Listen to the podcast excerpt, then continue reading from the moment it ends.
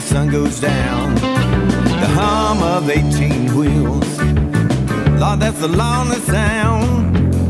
I spend all day chasing that old white line. I've been on the road so long, I've lost track of time.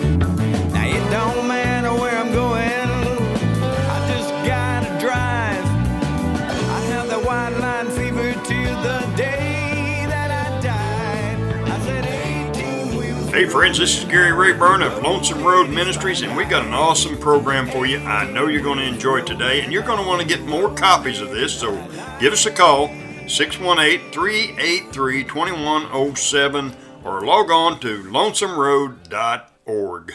Or you can email me at gary.lonesomeroad at gmail.com. We look forward to hearing from you. Now sit back, listen, and enjoy today's program from Lonesome Road Ministries Church on the Road. Give us a call. We look forward to hearing from you. I keep those wheels a turning from town to town. There's so much I gotta see. I gotta look around. I got diesel smoke rolling from two chrome stacks. My address is 408 414. A big blue Mack. Now it don't matter where I'm going.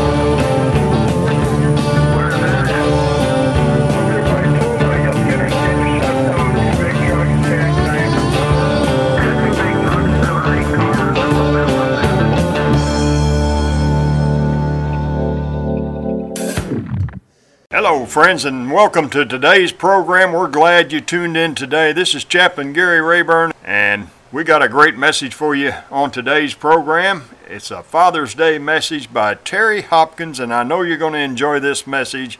So, I want to put on for you a song that I wrote for my father called A Father's Love, and I want to dedicate this to my dad. And I just want to say, I love you, Dad.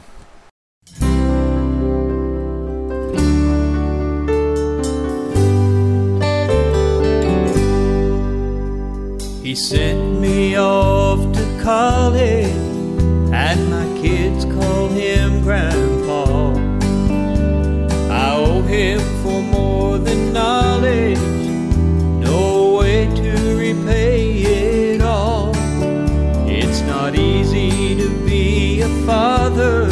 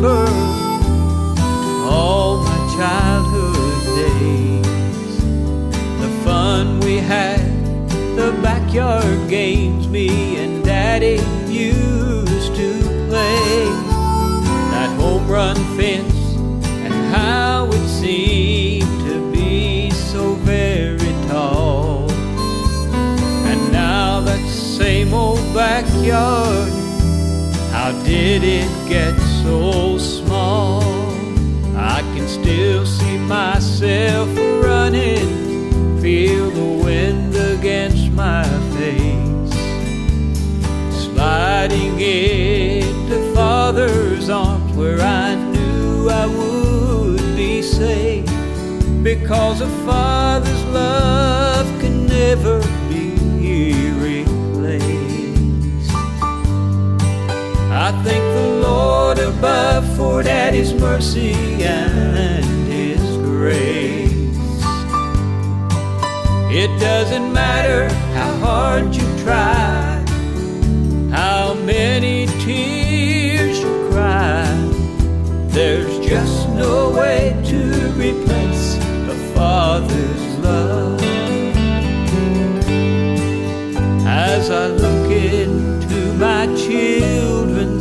I see only love and trust. And I think I understand just why Jesus died for us. Because a father's love can never be replaced. I thank the Lord above for Daddy's mercy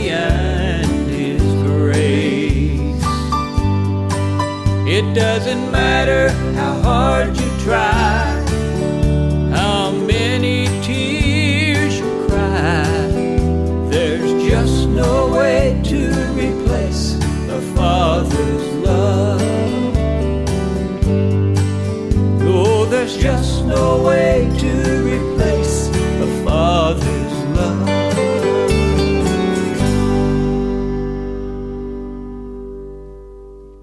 friends, I hope you enjoyed that. And I got one more song I want to play for you before we get into Terry Hopkins' message. And it's called Praise the Lord. And Bryce Henderson helped me write this too, and he's going to sing it for you. I wrote this right after I got saved, and I just wanted to praise the Lord for saving my soul. Here's Bryce Henderson with Praise the Lord.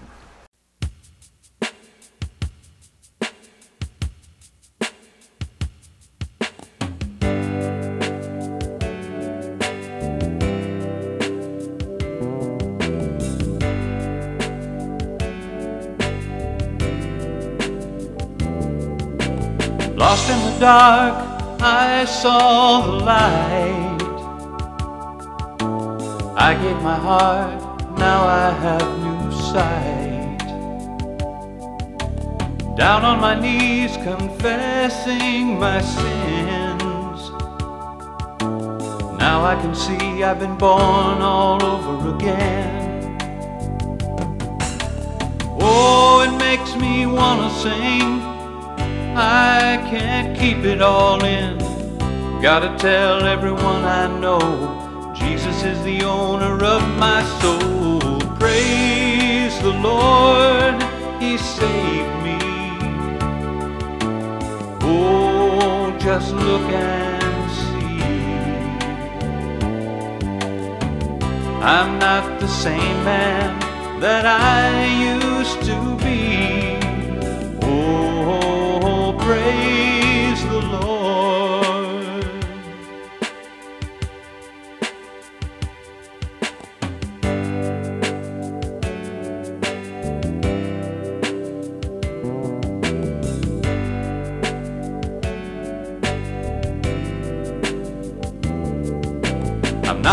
Was since I found I am. And it all happened the moment I took his hand. Now I'm in him and he is in me. He is my strength, now I can see. Oh, it makes me wanna sing. I can't keep it all in. The moment I call his name is the moment that I changed. Praise the Lord, he saved me. Oh, just look and see. I'm not the same man that I used to be. Oh.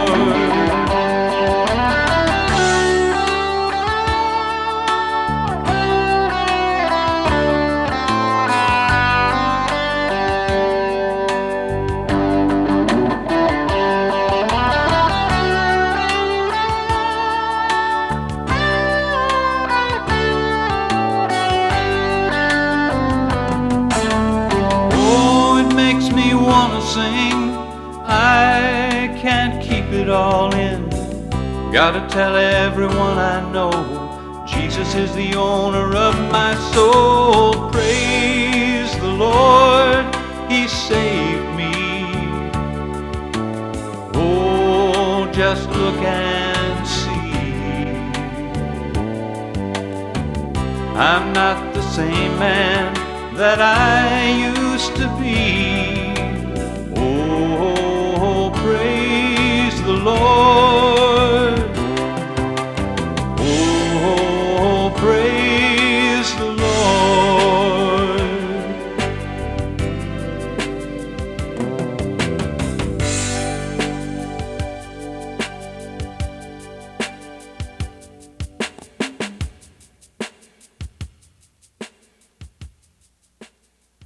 Friends, I hope you enjoyed that. And now we got a great message for you by Pastor Terry Hopkins.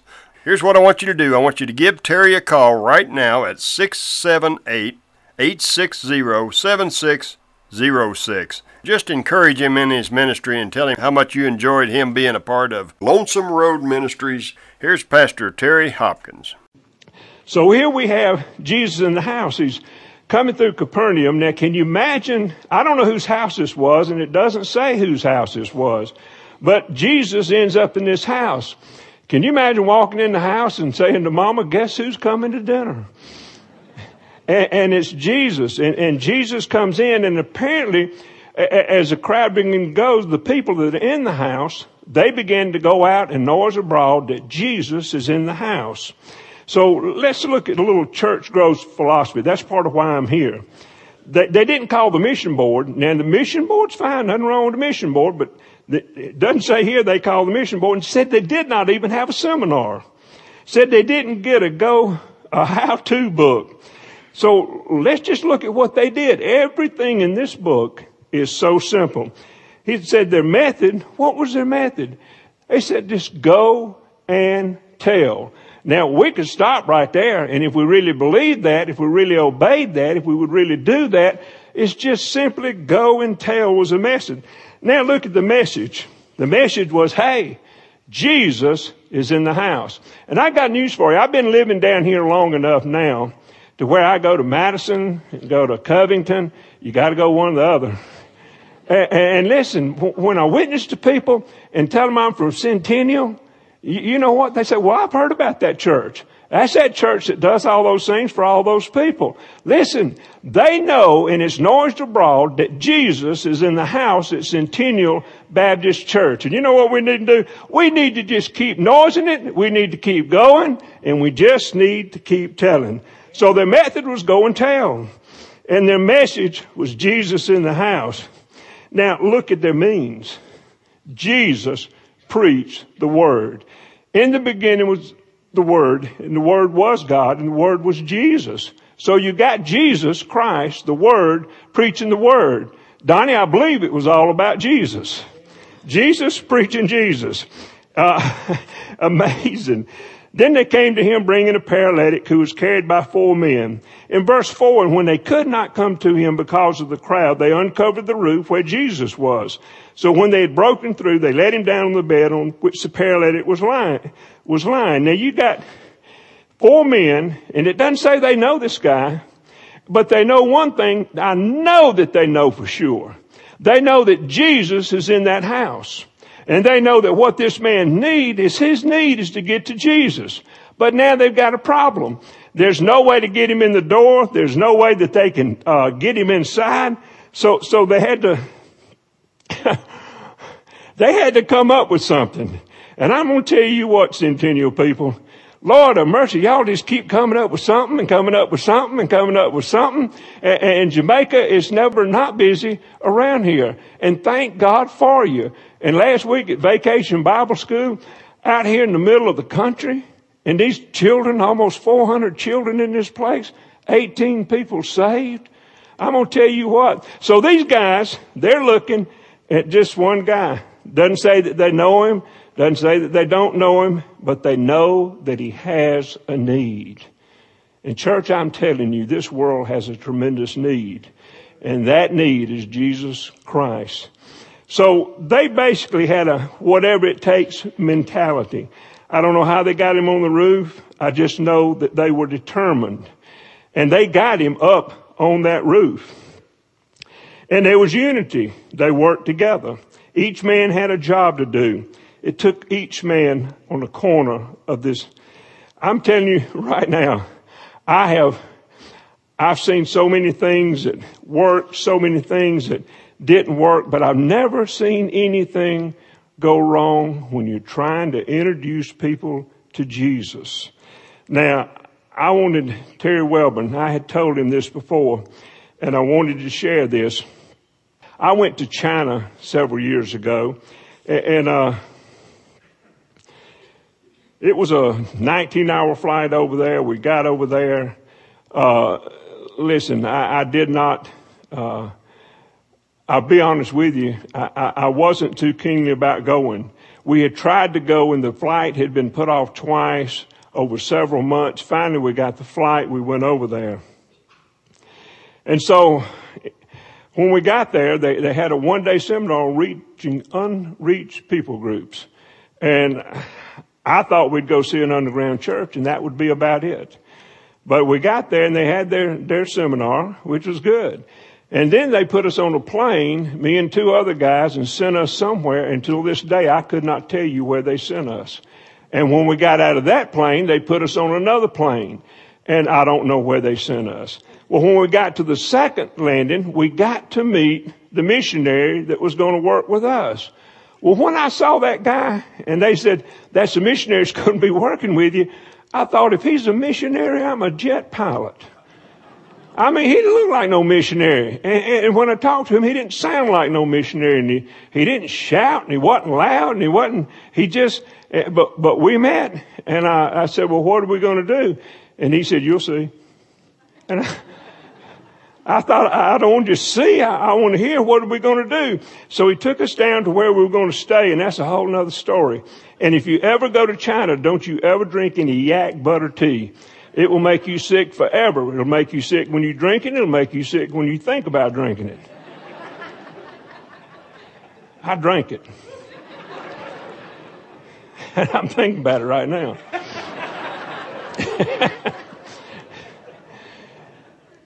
So anyway, I, I, I was not impressed. And, of course over there, the people over there are not quite as tall as we are. So my little bed was about five feet. So either I had to have my head hanging off one end, my feet hanging off the other, and it wasn't very comfortable. Well, I finally asked this guy, I said, so you, you're a missionary. I said, so how, how, how do you live? He said, uh, I work in apple orchard. And I said, you work in an apple orchard? And you're a missionary? He said, that's correct. And I, I said, all right, there wasn't anything he said to me that impressed me. Well, we, we slept that night and the next morning he said, uh, let's go. I said, where are we going? He said, you'll see. so I said, okay, let's go. So we followed him and listen, I never had a day like that in my life. I'm going to tell you, I did not feel the presence of God. I didn't want to get up and pray. I didn't want to get up and read my Bible. But we left with him. We got in a car with a driver, and I don't know how far we went. Uh, it was a couple of hours. We, we got out of that car, and listen to this, got on horseback. That was a sight, because them horses over there, little bitty horses. So I could ride him a while, or I could stand up and walk and let him rest. That's true. So here I am on this little bitty horse uh, with my little Bible and this guy that I don't think, I, I, I don't know what he's going to do with us. I don't know if he's going to leave us out in the middle of China or, or what he's going to do. He has told me nothing. So we began to climb and Brother Keith, you know, you get about eight, nine thousand feet. It's hard to breathe. And so it became hard to breathe. Well, about the time it got to where we couldn't breathe anymore, we had to get off horses. Had to go to walking. And I thought, you know, I'm a long way from home and I don't know what we're doing and I don't know where we're going and I want to know. And, he still had told me nothing. Well, we, we walked and we walked and we walked till I was just totally exhausted. And then we came over a hill and there you could see the monastery. Huge, huge Buddhist, Buddhist monastery. And all these Buddhists with their robes on. And they've got prayer wheels that they believe that their prayer goes in and it throws their prayer out to Buddha. And, and uh, the men turned that uh, prayer wheel and, and we stood and I said, well, what are we going to do now? He said, you'll see. So we went down to where they were at, and honest to goodness, you could look in the face of those men, and I have never in my life ever felt the oppression like I felt that day. I mean, it was, it was, I felt like God, I'll be honest with you, I couldn't feel the presence of God. It wasn't because He wasn't there. I just could not feel His presence. It was my condition. So we got down close to the guys and so the missionary at least started talking and telling us about prayer wheels and what have you and whole nine yards. And then he says, let's read some scripture. I didn't want to read no scripture. I wanted to go home. I just wanted to be at home. So I let him read the scripture. I said, well, you read it. He read the scripture. When he got through reading, he said, let's pray. I, will be honest with you. I did not want to pray. And, and, and he prayed. And then he said, let's sing a hymn. And I thought, this is going downhill in a hurry. So there we were. I did sing, or tried to. And so we sang. Well, after we got through singing, he said, let's go. I said, where are we going? He said, you'll see. we walked another mile, I bet, around the backside of that, and you could hear this tink, tink, tink, tink, tink, tink sound. And I thought, what in the world is that? And so we go, and here's these Buddhist monuments, metal, bronze, some of them taller than I was. And inside this little building, they still had wooden anvils. And here's these guys, and they are making these by hand and beating these out, and they got a fire going. And this missionary, we walk in there, and he begins to talk to them in their language. And that kind of caught my interest. And, and, and then he gets excited, and I think, well, what's he getting excited about? Something going on here. And then he gets his little backpack and gets his, and starts pulling. He pulls a DVD player out of his backpack, and, and, and then he gets the Jesus film, and, and, puts a Jesus film in there, and, and puts up his little uh, computer there and set it on a stump. And, and so the Jesus film is a long, long film if you've never seen it. it. I don't know how long. It's over an hour at least. So these guys quit everything they do and line up in front of this, and all that missionary does is walk by and says, "Pray." Well, I thought, now this is something I can understand. This is something I can see. This is something that I'll, I'll pray about. So begin to pray, and they begin to watch. Now I want to tell you, there was like eight of them sitting there. When it got to the part to where they nailed Jesus on the cross, when they started to drive that first nail, these men covered their eyes, some of them, some of them turned away, some of them, uh, they couldn't watch it. Their hearts are not like the hearts here. We hear the gospel. We turn on the television. our hearts can get so hard to it and so used to it.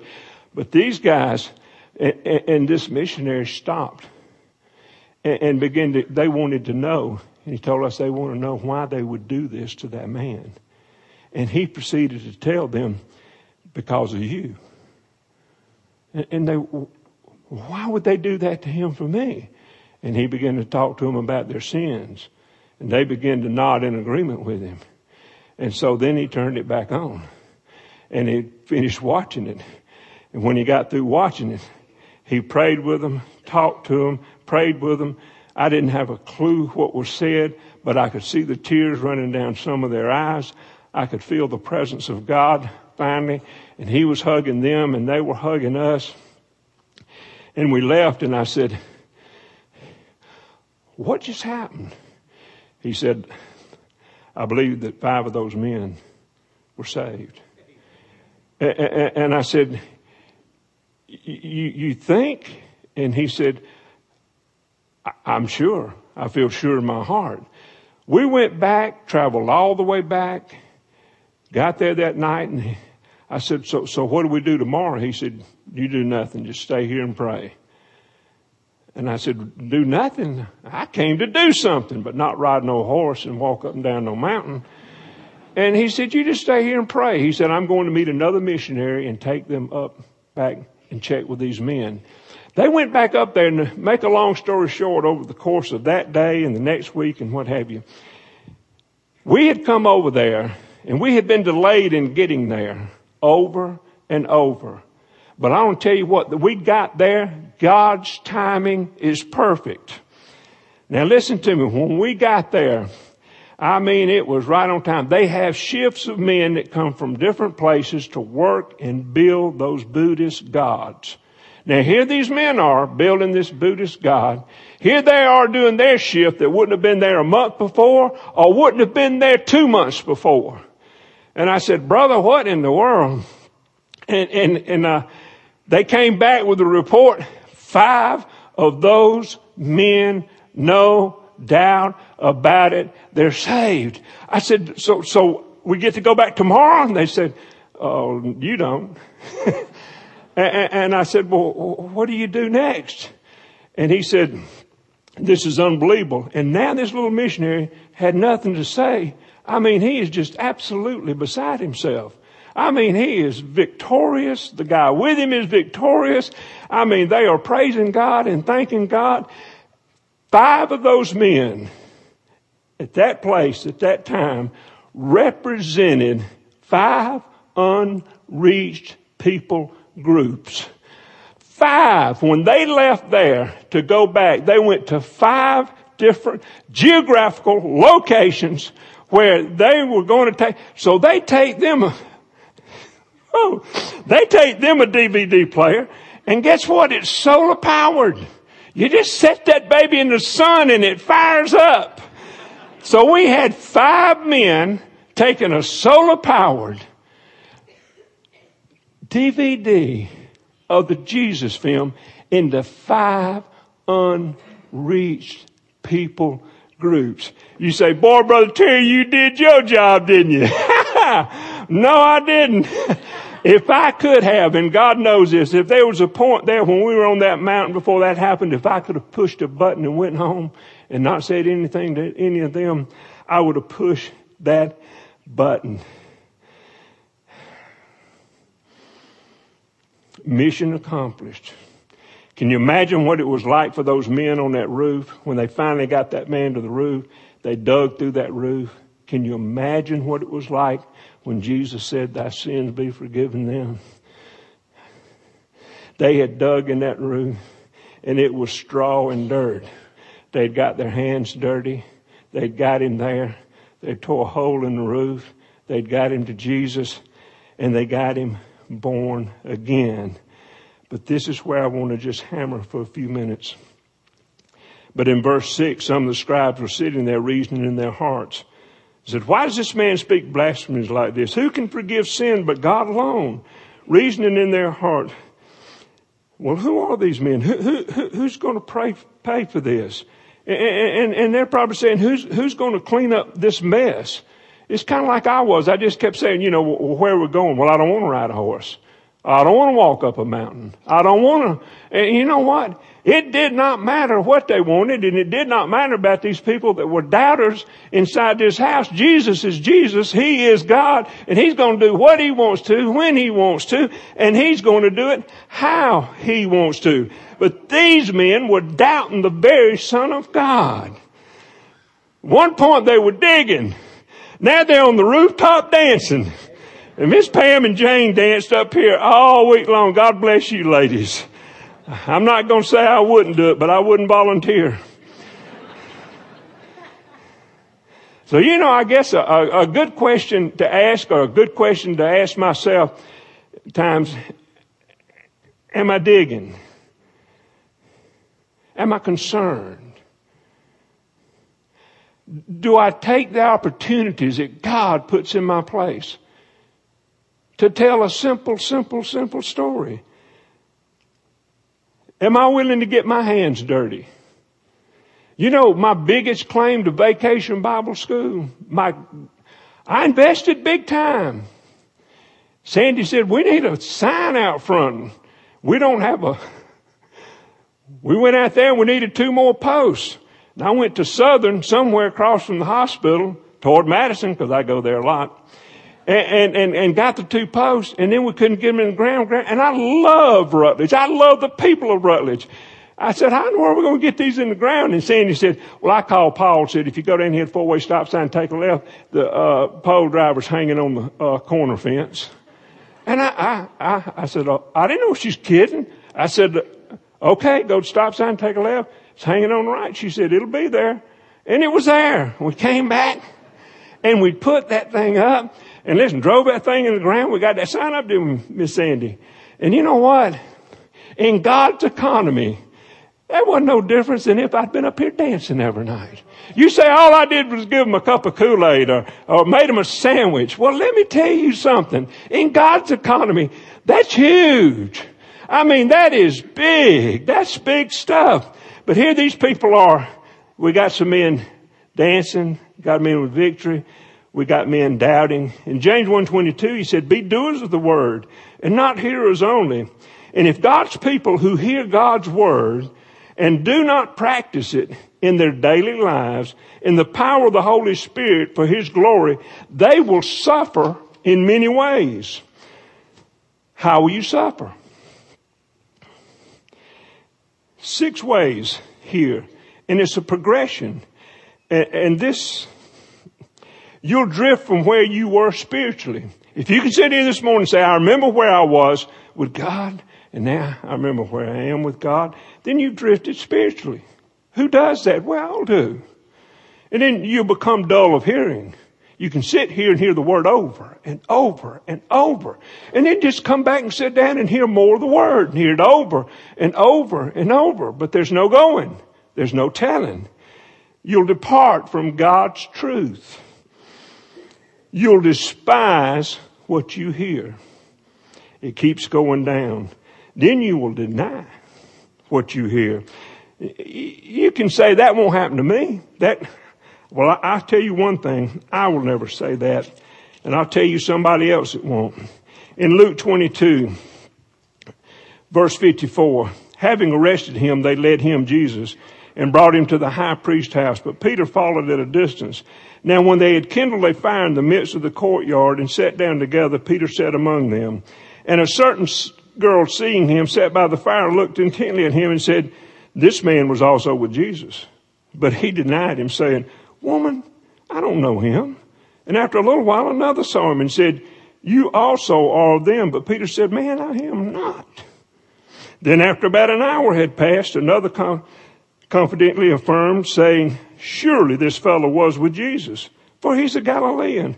But Peter said, Man, I do not know what you're saying. Immediately he was still speaking when the rooster crowed.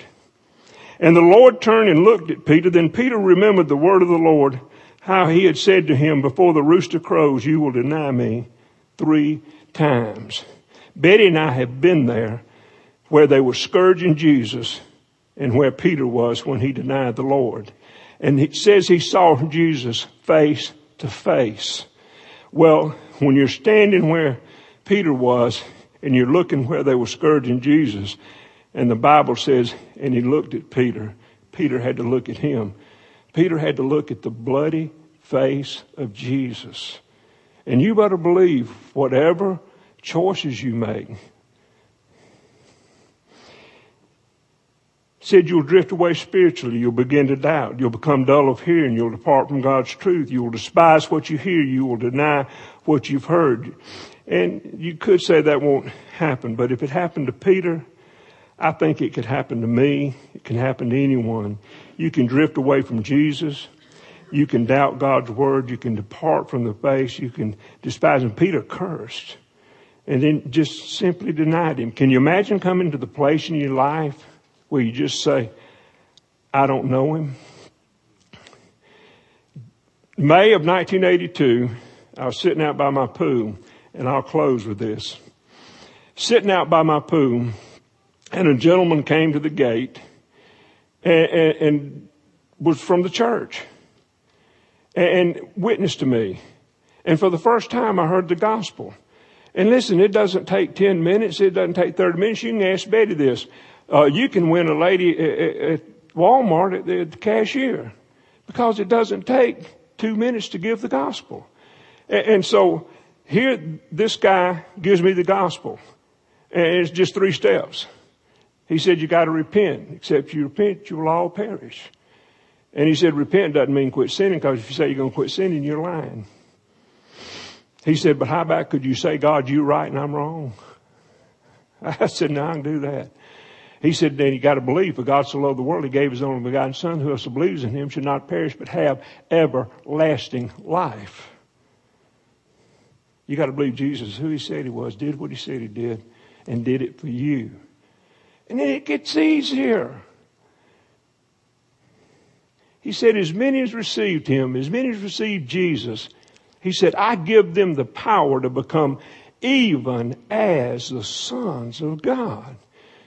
You saying that's what Jesus asked? That's all he asked. Repent, turn from your sins. Believe that Jesus is who he said he was and did what he said he did. And by faith, you've never heard him, you've never seen him, but by faith, say, Lord, by faith, I repent, I believe, I receive. Well, that gentleman's with me five minutes. And I want to tell you something. When I didn't get saved that May, Betty and I got saved July the 18th, 1982, three months later. But John, when my dad came to uh, see us baptized, John's the man that climbed across the pews and took my daddy down an aisle and knelt with him and prayed. And my daddy got saved. John was the man that I went to. Oh, he was my buddy. I mean, he was my friend. He took care of me and Betty. He, he was my mentor. I loved him like a brother. He, he worked at Greater Atlanta Christian School at night, cleaning uh, the school. Well, I would go down there and, and, and, walk with him and work with him and help him clean that building so I could ask him Bible questions. I, I wanted to know so much more about this Jesus. And I asked him simple stuff like, can you explain the Trinity? uh, but he knew the book and he knew Jesus. He, he, he ran our bus ministry. Betty and I labored under him. I loved John. I loved John Vic. When it came Christmas time, he literally stayed with me and Betty, him and his family, for two weeks. And, and finally I said, John, you, I know you got to spend time with your family, brother. And, and he said, well, Terry, he said, I know what a problem that drinking was for you. And he said, brother, I just love you so much. He said, I just want to keep you busy so you wouldn't be thinking about that because I know a lot of drinking goes on in Christmas. And I said, John, trust me. I said, the second after God saved me, he took that. And I appreciated him so much. So loving me, thinking about me, and caring for me. Well, you can drift from where you're at spiritually. You can begin to doubt. You can be dull of hearing. You can depart from God's truth. You can despise what you hear and you can deny what you hear. We had bus meetings every Saturday morning. And John led those, and he would preach literally. Walked in there one Saturday morning, and John got up and said, I'm resigning. I thought, what? He said, I'm resigning. And he said, I've sinned.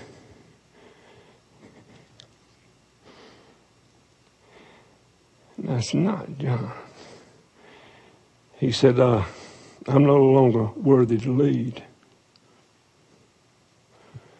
and uh, he resigned.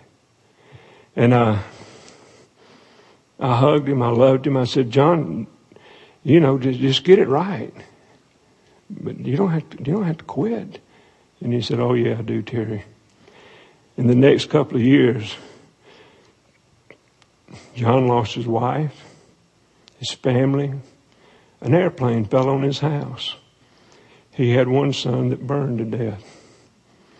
I had left the church that I was at with John and was working at Crossroads Baptist Church. And I was driving through Lawrenceville one day and saw John standing on the side of the road. And I pulled over. He opened the door and I said, John! He said, Hey! He got in, had a beer in his hand. And I said, John. He said, I'm not going to drink it in here. He said, I'm not going to. He said, I got more respect for you than that. And he put it in his coat pocket. And I said, John, I'm begging you. He said, Don't beg me. He said, If you're going to start that, just let me out. And this is the man that came to my house. This is the man that loved my daddy enough to get up and come across the church and talk him into coming down an aisle and get saved. And I said, Oh, John. I said, John, I'm praying for you. I said, John, I love you. He said, Yeah, I love you. Got him to where he was going and let him out. I didn't see him for about a year.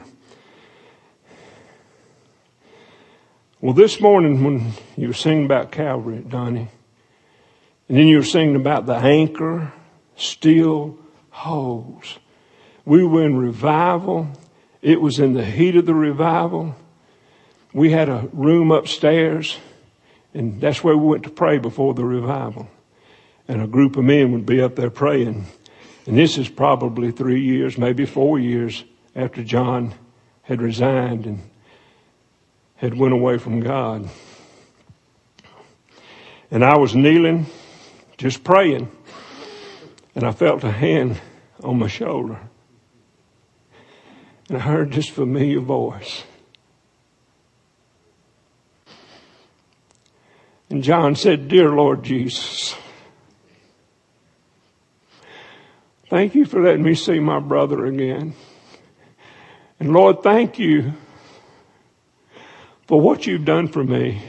And I opened my eyes and looked, and it was John, and the tears were run, running down his face. And I could see that so vivid this morning. And, and I, I just shouted out in my heart, God, the anchor still holds. He doesn't give up on you. He doesn't give out on you. You say, well, I've done this or I've done that or I'm away from God. Well, He doesn't want you to be that prodigal's father stood there every day looking down that road waiting on that boy. I mean, waiting on him every day. And when he came, he didn't say, where have you been? He didn't say, what'd you do with your money? He didn't ask him any of those things. He said, this is my son that once was dead and now he's alive. Glory to God. And that's what he says when every child of his comes home. This was my son. This was my daughter that was dead, now is alive. Kill a fatted calf. Put a robe on him. Put some shoes on that boy and bring him in the house. Now, this is the question. I don't know where you're at with God, but you do. And you may be saying, son, I'm dancing on the rooftops. I got the victory of Jesus in my heart. You may be sitting here and saying, Brother Terry, I wished I knew that Jesus. Man, I wished you knew what it was like down to our house without Jesus. Well, I got news for you. He'll not only come in your heart, he'll come in your home. And it's Father's Day. He'll make a daddy out of you. God make a husband out of you. God will give you what you need to be what He wants you to be. And you know what He wants you to be? He wants you to be so peaceful, so happy. He, he loves you.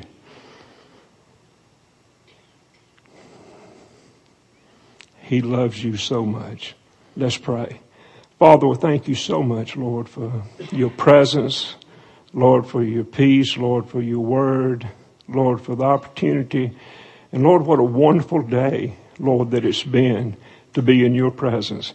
But Lord, I pray for those that are sitting here now. Lord, I pray, Lord, they'd talk to you. Lord, you could deal with them because I know how you're going to deal with us. You always do. You love us. And Lord, we just pray this day for every person in this room within the sound of our voice. And then, Lord, I pray for us as a church. Lord, that we would just simply uh, resign to go and tell. And Lord, for people to be noised abroad that Jesus is in this place and that Jesus is performing miracles. Lord, the new birth is one of the greatest miracles that's ever been performed. So, Father, we ask you now to have your will and have your way in this invitation. And Father, we ask it in Jesus' name. Amen. Hello, Jesus. Yes, it's really me.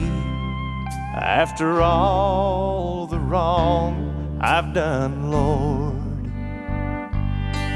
I guess you're surprised to see me here at your altar like a beggar on bended knees. who's come here to beg you, oh Lord. Please, please forgive me. I can't make it without you, Jesus. Yes, I finally see. So let me surrender my life to you. And Jesus, Jesus, please forgive me.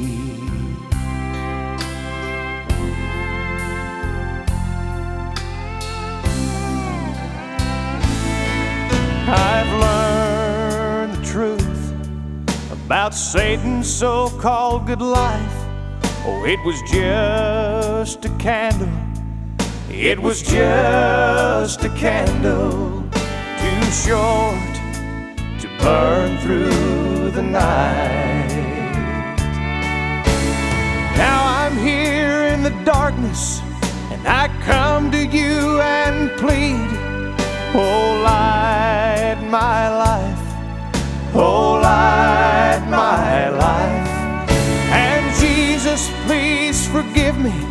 Oh, please forgive me. I can't make it without you, Jesus. Yes, I finally see. So let me confess my sins, and you can give me eternal life. And Jesus, please, please, please, please forgive me.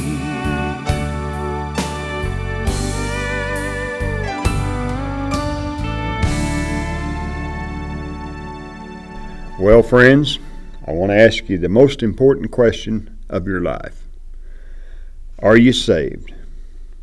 I'm not asking you if you're a good person or if you go to church. I'm asking, Are you saved? If you died right now, would you go to heaven? If you was at the gates of heaven and St. Peter asked you, Why should I let you into heaven? What would you say? What would the answer be? Do you know the answer? The Bible says, For all have sinned and come short of the glory of God. The Bible says the wages of sin is death, and death is the separation from God, and separation from God is an eternity in hell. That's bad news. But I've got some good news for you. The good news of the Bible is that God loved the world so much that he gave his only begotten Son, that whosoever would believe in him would not perish, but have everlasting life. In Romans chapter 10, verse 9, the Bible says that if thou shalt confess with thy mouth the Lord Jesus, and shalt believe in thine heart that God hath raised him from the dead, thou shalt be saved. For with the heart man believeth unto righteousness, and with the mouth confession is made unto salvation. The Scripture says, Whosoever believeth on him shall not be ashamed. There is no difference between Jews or Greeks, rich or poor, the same Lord over all. For whosoever shall call upon the name of the Lord shall be saved. Are you saved? If you're not sure, if you're not living for Jesus, pray this prayer with me right now. Oh God, I know I'm a sinner. I believe Jesus died on the cross for my sins. I believe his shed blood, death, burial, and resurrection was just for me. I now receive him as my Savior. Thank you, Lord. Forgive me for my sins.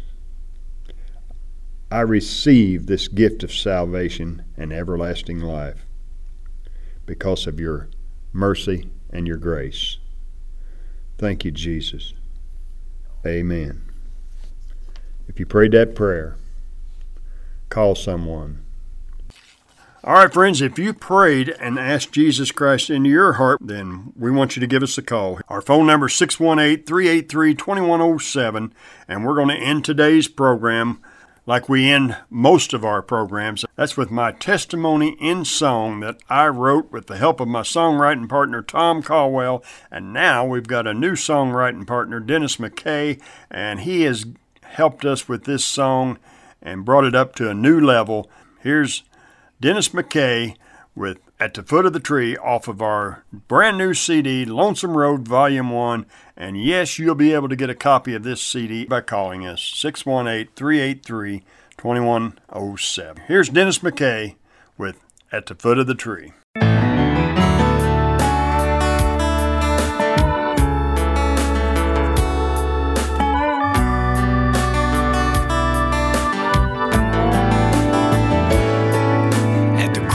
Crossroads of life, lost without hope. Eighteen wheels of lonesome at the end of the road. In my hand was a track the preacher had read, his words still echoing in the back of my head.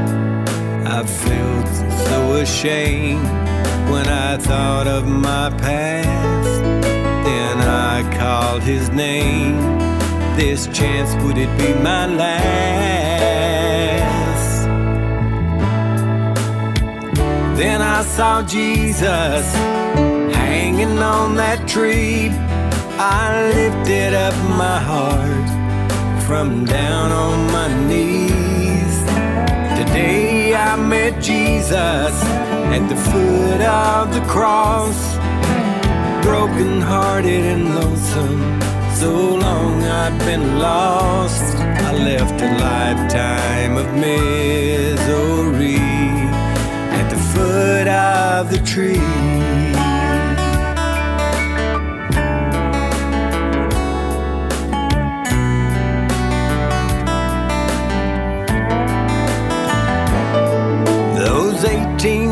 18 wheels are rolling down that old lonesome road, and I share the good news wherever I go.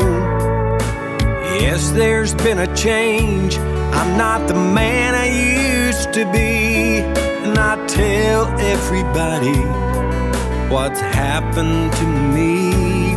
How I felt so ashamed when I thought of my past. But I called his name. This chance, could it be my last? Then I saw Jesus hanging on that tree, and I lifted up my heart from down on my knees. Today I met Jesus at the foot of the cross. Broken hearted and lonesome, so long I've been lost. I left a lifetime of misery at the foot of the tree. Then I saw Jesus hanging on that tree. I lifted up my heart from down on my knees. Today I met Jesus at the foot of the cross. Broken hearted and lonesome, so long I'd been lost. I left a lifetime of misery at the foot of the tree.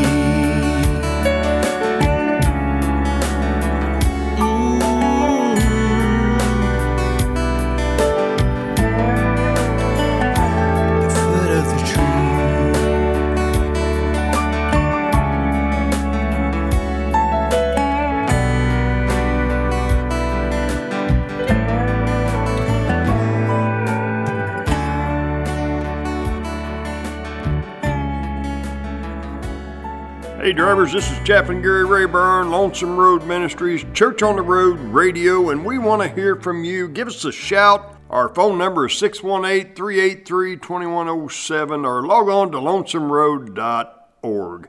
And if you can't give us a call, then just blow your air horn as you're driving by.